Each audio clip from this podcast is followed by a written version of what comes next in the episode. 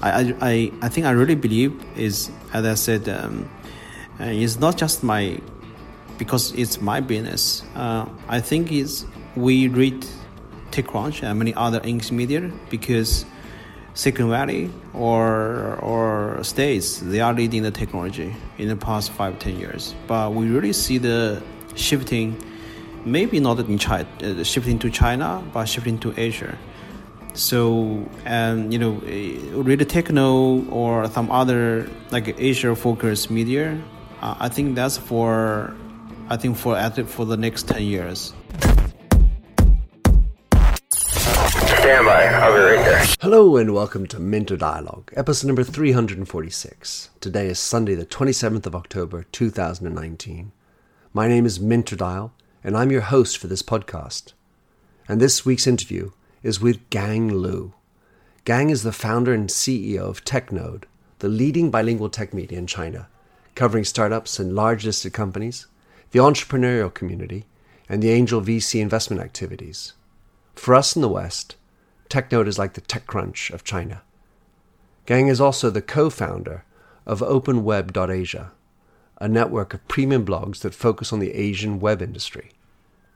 In this conversation with Gang, we talk about what it's like to run a company in China, how Gang manages the four different versions of TechNode, the transformation ongoing in China.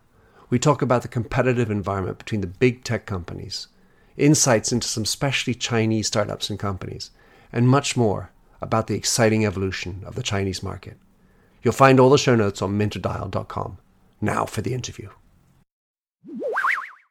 Gang Lu. Well, what a great pleasure to see you in Shanghai.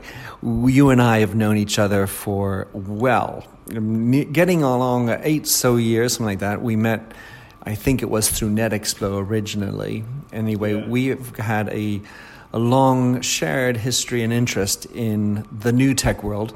In your own words, describe us who you are, gang, these days. Hi, um, my name is Gang Lu, um, Chinese. Um, I think is uh, you know we well, it's been been long, long times. Um, I was in UK for seven years. Then I moved back to Shanghai around like 2008. Um, but what I'm doing now, so actually I started my personal blog when I was in UK. That was uh, 2007. That blog is really personal. When I started, started it's just like uh, because um, I don't really have a journalist background. I know nothing about media, but the only thing I know is a technology because I did my PhD in computer science. So 2007, I said, uh, so maybe I can start writing something about China, but in the technology space. Uh, then I started, when I started, I started writing in English, basically to tell the world what's happening in China. But still, that was my, that was my hobby. But it's been like 10 years from hobby to your career. I just couldn't believe I was, i knew I'm still working on that. Mm-hmm. Um, you know, so I moved to China 2008. Then until you know, keep my kind of keep my hobby for until to 2012. Then I decided to turn my hobby into my career. So I set a company, TechNode, uh, as a media company. So the company has been running for over six years. Uh, from one man effort, we have uh, like over 80 people now. Congratulations. Yeah, thank you. It's uh, it's a long stop journey. We're still working on that. Of course. Um, so so basically, what we do is um, we are more like a TechCrunch, but we focus on China. So we write about we cover the technology news, startup news, uh, happening in China. And you know, from media, we also run like technology events. We work with uh, innovation uh, corporates uh, to help the corporates into the startup ecosystems. Um, then last year we also opened our office in Singapore because we see more and more Chinese companies.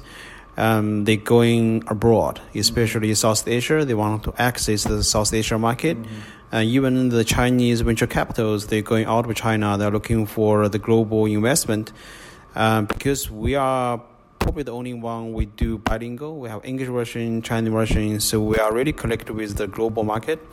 So that's why we decided, okay, we should do more in the global. But everything we do, like always, always our vision is we want to bridge the Chinese ecosystems and the global ecosystem in tech. So, so uh, your TechNode is available in English and Chinese, and every article is translated.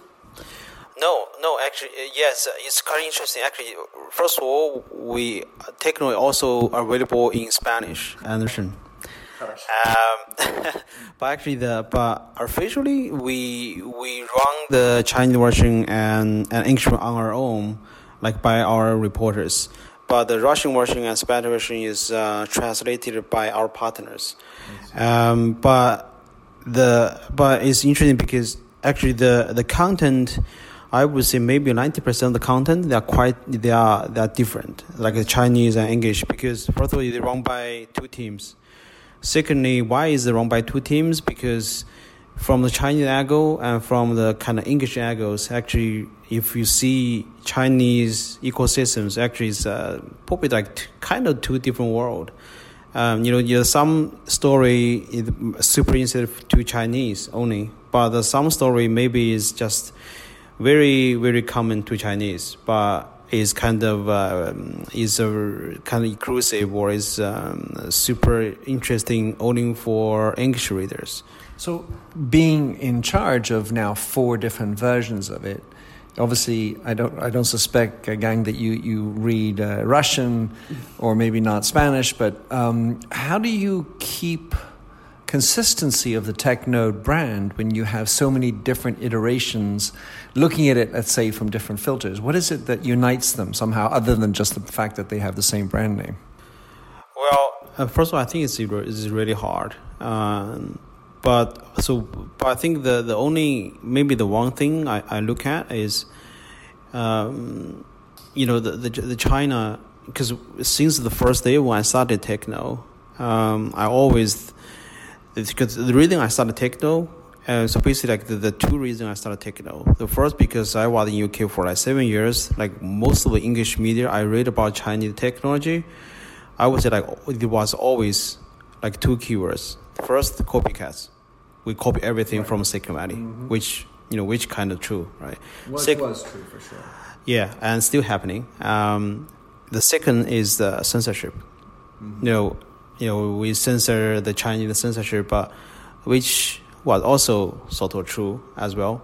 So that, but that's the, those are two reasons kind of drove me to start, you know, to blog on my own because I know the, they were true, but I know there are much more than copycat and censorship. Sure. So that's why it, I, I decided to say whatever you know we do with we want to kind of uh, helping the global market to has more in-depth understanding of what what happening in China. So and also because I have my technology background, so I'm super interested in the technologies. Mm-hmm. So I think the the thing I think the kind of the, the kind of spirit I would say the to drive the company is we want to explore the Chinese innovations. Right. So, um, what I'm interested in, gang, is uh, you, you, lived in England for seven years. Yeah. You were up in Sheffield. You, you, know the English ecosystem for sure. You've now got a business with 80 employees. What's it like running a business in in China at your level? Um, give us an idea of some of the challenges, some of the interesting benefits of running a business here. Yeah, of course, it's uh, a lot of advantage. I think that's why you know actually my first job was in UK after after I graduated from university. Well, you had this little hobby on the side. Oh yeah, yes, yes. Well, but the, I think the the reason why I decided to move back to China because I, I really feel I still feel that like the China is you have loads of opportunities. You can do something on your own. And also the market is huge, the potential is huge. So that's kind of technologies. Um, you know, you see the energy here, uh, and you know, um, people you have uh, resources uh, which um, is kind of can can kind of enable you to do um, you know everything you, you want to. You know, So when you talk about resources, are we talking about people? Are we talking about access to money? Are we talking about government sponsorships? How how do you get those resources? Because I mean, you, magic wand. Hey, listen, I need a million bucks to start this business. You know, give us an idea of how you've managed to corral all these resources. Well, just my just my like personal experience. So when I the, the reason I started, um, you know, kind of turn my hobby into my career around like 2012 because I, I met her friends who's um, uh, who basically who who who, was uh, telling me, hey, Gang, you've been doing your blog for like five years, six years. Uh, we need to TechCrunch in China. So here I give you 100k dollars. You should do this. Take the money. You should take the money, then set up your own business and do it as properly as a media. So that so I took the money. Say, oh, I never imagined someone could pay me and to do blog. To do your passion. Yeah, to do my passion. So I, I took that. Then that's like how how everything started. Uh, I didn't really expect that, but you know, I say, oh, why why not? I give a try. Then I think that's what 2012. Um, but only you know talking about the tech space, right? Then actually the the whole kind of a tech or startup ecosystem uh, actually is uh, kind of taking off since uh, 2012 um, because of like the mobile internet, like all the infrastructures. Um, so everything taking off. Then around like 2014 or 2015, and the government like started like the our big biggest the biggest boss started uh, you know speaking to the whole society in China, saying basically saying okay all the resources uh, we should support uh, entrepreneurship. Uh, we should understand what is startups. Uh, we should support startups. Um, even I think even then, I don't really I, I don't really think the government really understand how startup works, but because you know the biggest boss saying so, and then you see all the resources. You know the tier one, tier two, even tier four city, the government they give out like free space to startups. Even in some places they, they don't really have startups, but they still they give this free space and sometimes free money as well. Then I think because you, we've been at that time we've been running our business for like three or four years, then we got more and more basically got more attention from the government as well. Then the government started uh, sponsor events uh, with like little money. Then we get a, a little bit more money, but to us it's good because you are you have government support. You know, in China we call it uh, China, China government the big government because they have lots of resources. Um, there also uh, is kind of free money because for government they don't really not lot like the traditional sponsors, right? They just want like um, something big. They don't have an expected return on investment. No, no, it's like just pure sponsorship. Um, they are they have well, of course they have something looking at. They want to attract more maybe overseas companies to to settle down in the local market. Uh, the government the the governor they want to meet the like high profile people and maybe they can talk about like uh, bringing their companies or because they're looking at like tax you know all the government related stuff. Um, I think this to us is uh, is fine, right? It seems like it's a question of identifying what's important, not really understanding why it is, or, you know, artificial intelligence, yeah, yeah, yeah, it's the big trend, let's do it. Throw money at it, see what sticks, obviously, hope that it starts to ferment, and by the, the will of the government, by the injection of the impulsion to say, let's, this has got to be important, Yeah. things happen. And, and that's a very different model than what we see in the West. Yeah, and, and if only talk about the government, um, for example, if you look at like Shanghai, Beijing, Hangzhou, and because the, the market here is so diverse, and also the competition is not just happen between among the companies. It's the, I, I, to me, it's also happen between the governments, the local governments mm-hmm. here. It's like Shanghai is Shanghai the government say, okay, we want to be the international kind of innovation center because Shanghai is always international, Right. right? But if we go go to like Shenzhen, Shenzhen say, okay, we're going to be the hardware innovation center for the world because hardware always great. The manufacturing always was so mature in Shenzhen. And also you go to, for example, maybe not many people, the, for example, the city called Xi'an is like, uh, Xi'an is not like top one, top even like top two, but Xi'an is so aggressive because they are talking about deep tech. Because they, they have some military company there. They are looking for kind of deep tech, uh, you know, technologies. Then Chengdu is a very relaxed city, um, but they are very good at mobile gaming.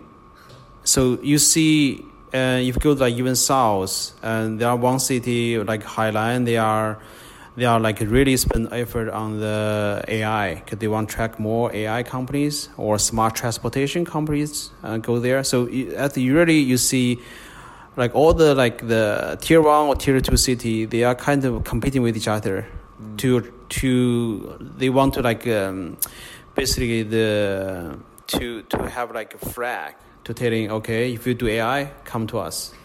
I was doing, uh, when I was in Shanghai, a conference called the Global CEOs 2019 uh, Forum, and uh, it was an impressive group, 1,000 people, uh, and it was sponsored by Hongkou, which is one of the districts of China, uh, Shanghai.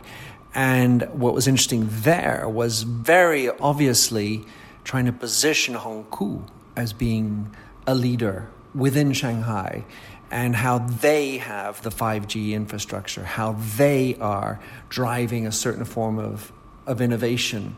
And, and, and so I, can, I could feel that within the governmental thing. And what's obvious also in the various conversations I've had is amongst the big companies, there's no love lost between Tencent mm. and Baidu and Alibaba and so on. They are at each other's throats in the innovation cycle. Is that your experience? Give us a little of your understanding of how competitive these people are amongst themselves. Because we always think, you know, it's you know us versus them, whether it's the you know England versus France or America versus China.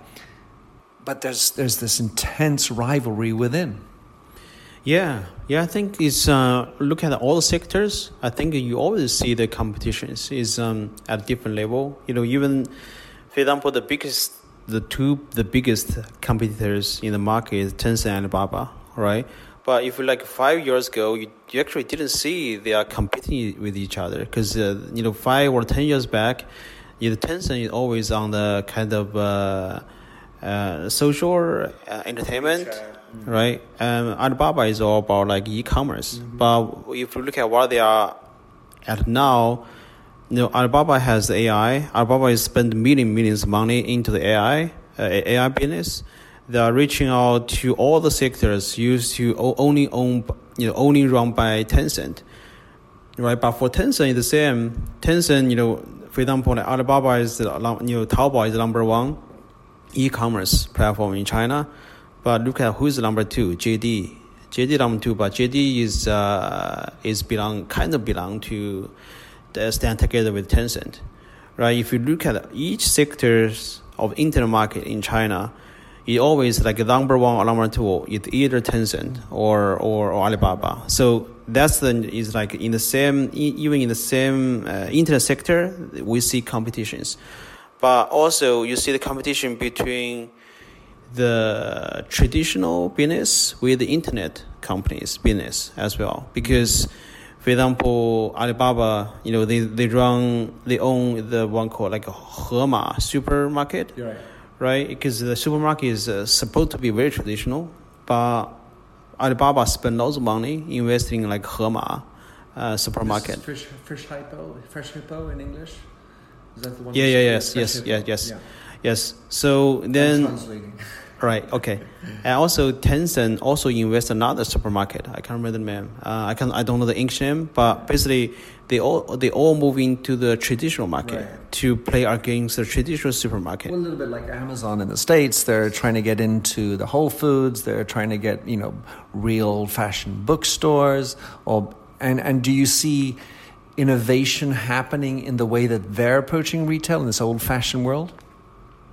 Oh yeah, yes. I think that uh, so so I think the competition I said is traditional against kind of internet, and also even inside the traditional, uh, the traditional business is facing competition from the startups, because for startups, they they maybe maybe they they, they only they take maybe the just one simple ideas, uh, they can make it very very big, right? If you look at the fintech, you know the, the in the fintech market, there are you know quite a few like uh, unicorns or IPO'd uh, startups in, in China.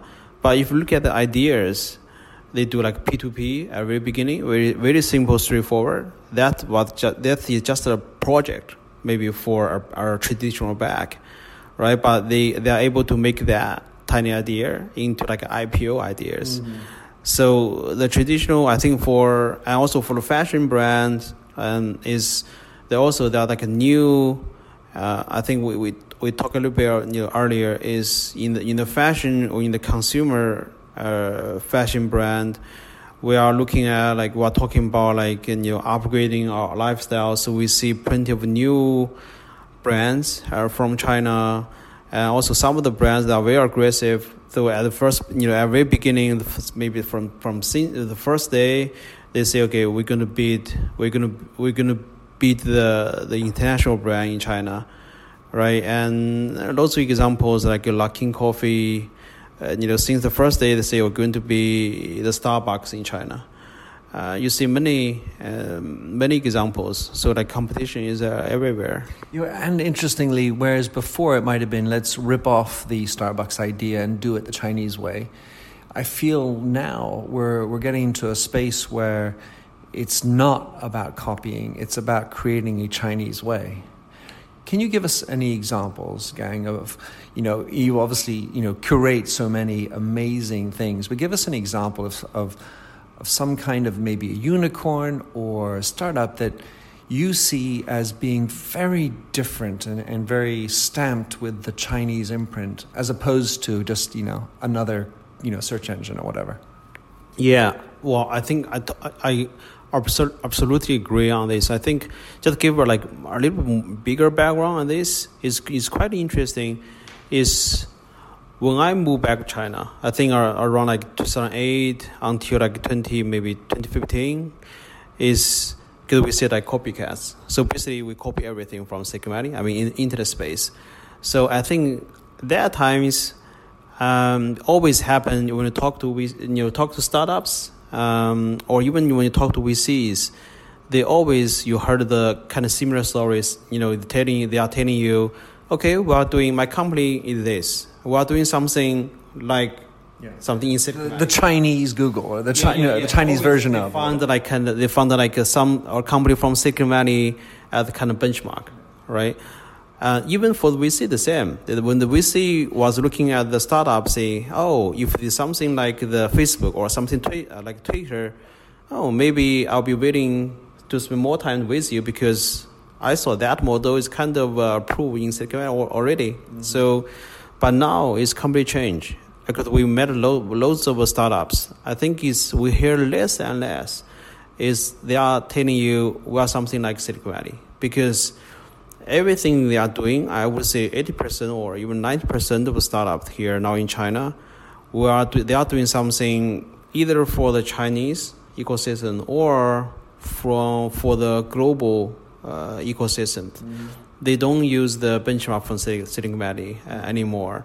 And on the VC side, the same is like five years or back is most of the VC in China they are US USD fund, mm. but now I think we could see more and more RMB funds. Mm-hmm. And for Chinese startup, they are actually they are willing to raise money, you know, with the Chinese fund instead of USA fund because that will be more hassle. Mm-hmm. So I think that in general, the landscape is completely changed. Um, I mean, the true the other factor, of course, within all this is the geopolitical landscape is also making a, a statement on that. Give us an idea, Ganga, then, of some, you know, a, a unicorn that you think is just extraordinarily different uh, stamp to Chinese or, or just to even a small startup, whatever comes to your mind? Well, maybe the first one came to mind. Um, the the Chinese name called Ele.me is the, the food delivery mm-hmm. uh, companies. Actually, they started in Shanghai. Um, it's, it's, it's, it's huge. It's already acquired by Alibaba already. Mm-hmm. Um, basically, do it more like Uber Eats, but actually they, mm-hmm. they did that. They did that even years before the Uber Eats. Mm-hmm is um, is is huge. It was simple ideas. You you know you download the app, you can um, make an order, then people can deliver to you. But it's completely, I would say, change the lifestyle, the daily lifestyle for Chinese because now you can everything, all the food can be delivered, uh, even like hot pot. You can, I can, you now I'm sitting office, I can order the hot pot. You know, in our, an hour, you can see full, full food on the table. Mm-hmm. Um, you know, so Ele.me is really, you know, maybe you see some similar like Uber Eats, but in China it's so popular. Like everybody are using the delivery service.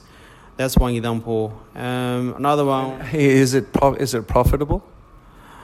Uh, probably not. But yeah, that's another. Most of like I think in China, if you talk about unicorn, I think the revenue or profit probably is not really the proper priorities right. we're looking at. We're looking at maybe the valuation. We're, we're looking at the user base. Mm-hmm. Profits come next. Mm-hmm. I think. Uh, that happened even to like J- JD.com. They are, I don't think they are profitable right now. I mean, we, we know the story in America, but at some level, the piper comes to play.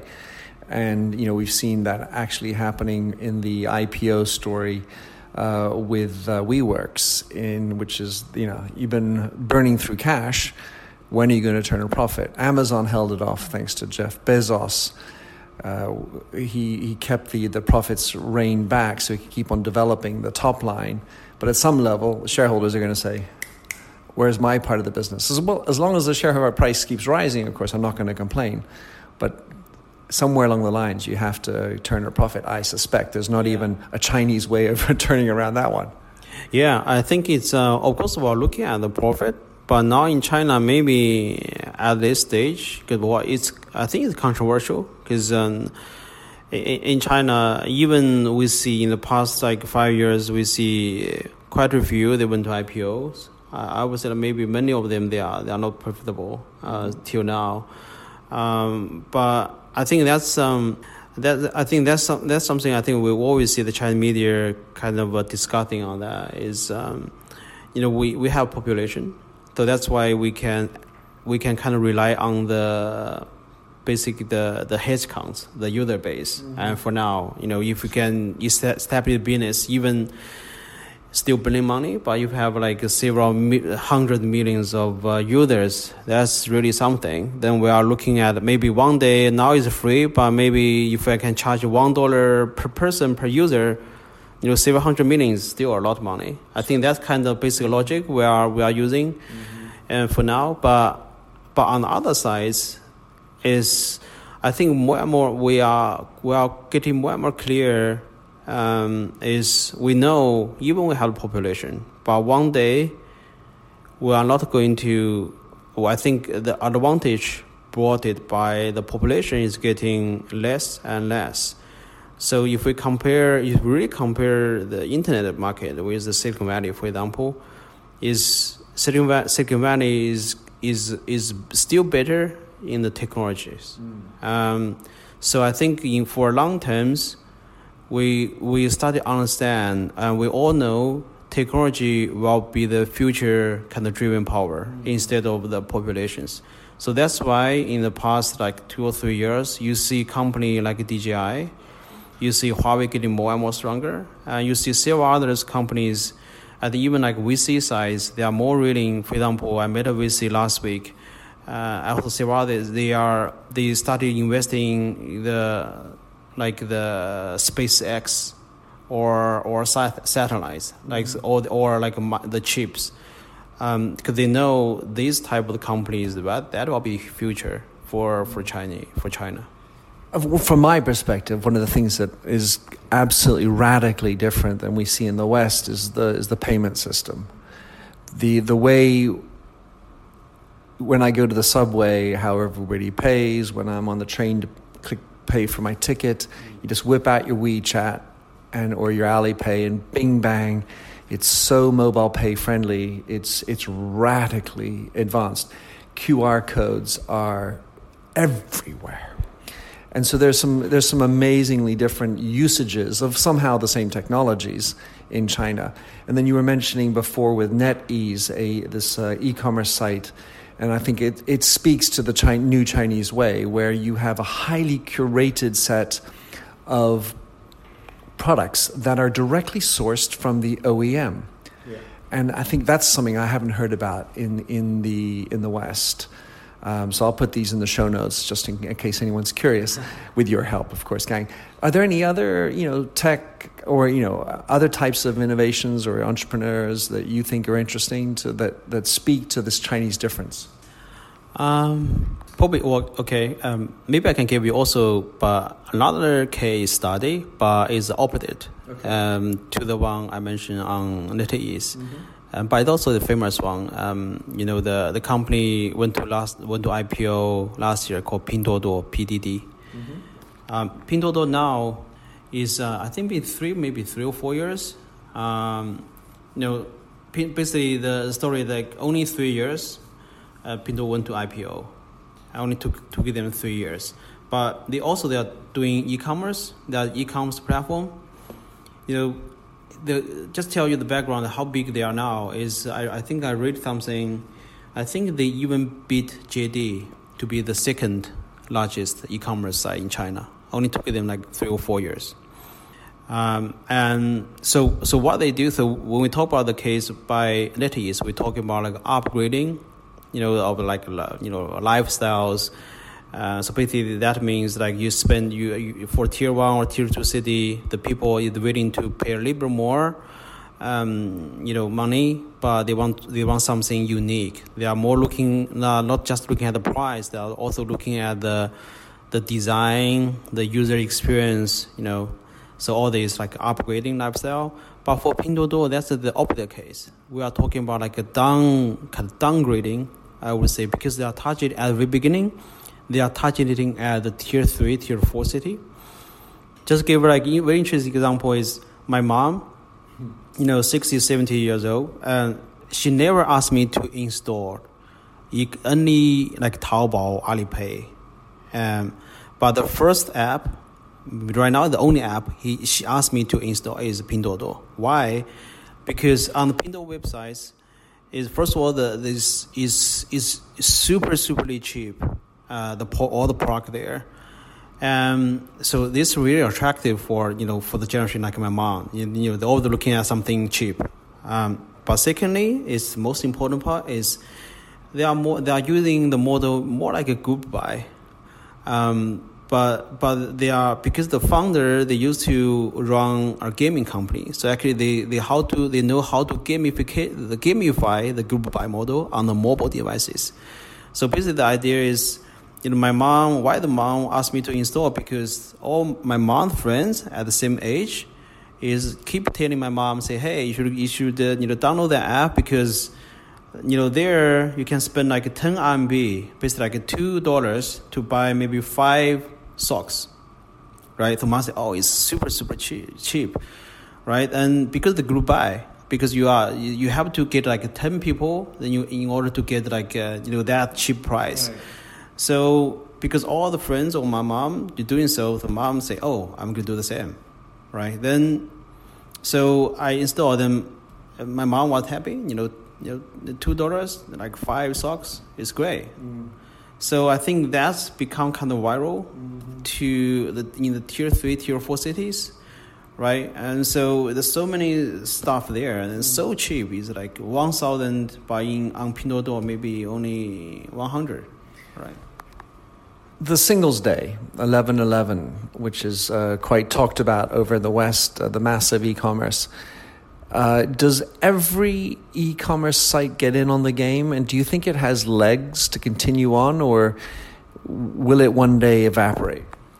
Well, I think it will be keep going. Even personally, personally, I get really, really bored with 1111, but but I think it's still um, is like maybe the big the biggest day of the year for all the e-commerce uh, or uh, or merchants. Um, so uh, just because um, actually we are going to run our events. It just happened on the same day like this year. Mm-hmm. we contact you know a few famous like uh, kind of um, the tech companies I think they are. We have some difficulties because all the big boss they say they are super busy on that day, so they couldn't make it to on stage. Right. But so I say I think they'll keep going. Um, but actually, eleven eleven is the most famous one. But actually, we also have the twelve twelve. So I think the the game is uh, kind of repeating and repeating. So well, in in true Chinese innovation, maybe there'll be thirteen thirteen. Just kidding. Um, how does Gang Lu get his uh, inspiration? Where do you read? What do you read uh, for understanding what's going on? Do you have any specific sources or or people you go to to uh, at the very top of the pile that you are as you are? How do you get your source? I think my source is. Um, I, I think is maybe I put it this way. I think the the most important thing, important thing to kind of uh, uh, to drive me um, doing what we are doing now is uh, the startups or the startup spirit or the entrepreneurship.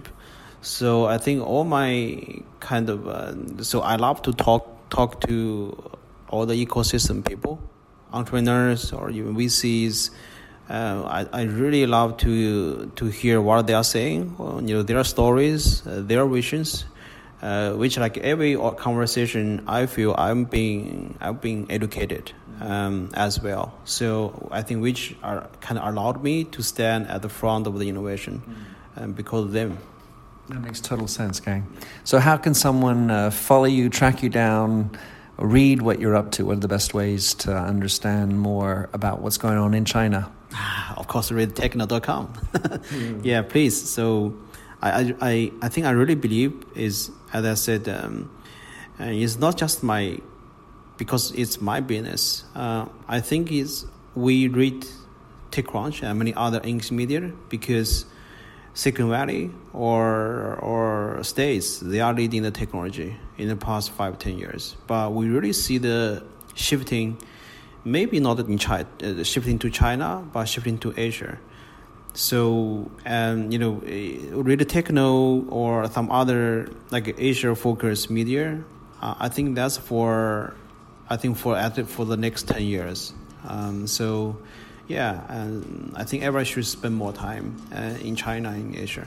Well, it's been a pleasure for me. Great to see you, gang. Thanks for being on the show, and look forward to staying in touch. Thank you so much for coming. Thank you. Thanks for having listened to this recording of the Minter Dialogue Show. You'll find the show notes and other blog posts on minterdial.com. If you enjoyed the show, please head over to iTunes to give a rating and review. And to finish, here's a song I wrote with Stephanie Singer, A Convinced Man.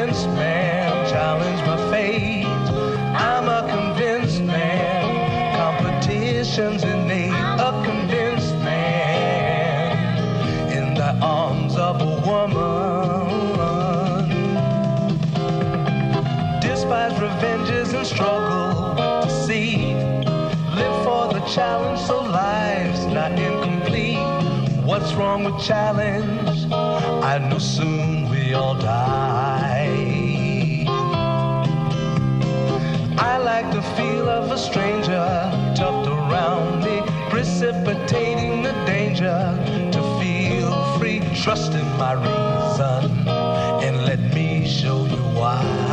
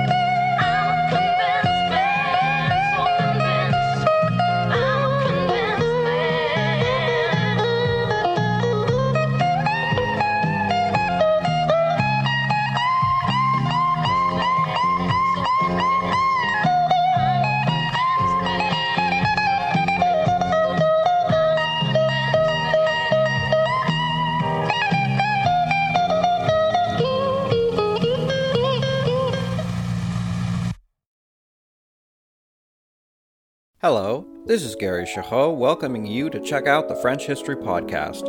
Our main show covers the history of France from the first humans until present. If you liked Mike Duncan's The History of Rome and wanted a similar program covering the land of beauty, culture, and love, we are exactly that. We also host world renowned scholars who have delivered guest episodes on their specialties, including 18th century pirates, revolutionary booksellers in 20th century Paris, the special friendship between the Marquis de Lafayette and Thomas Jefferson, and numerous others. Learn what you love and listen to the French History Podcast today.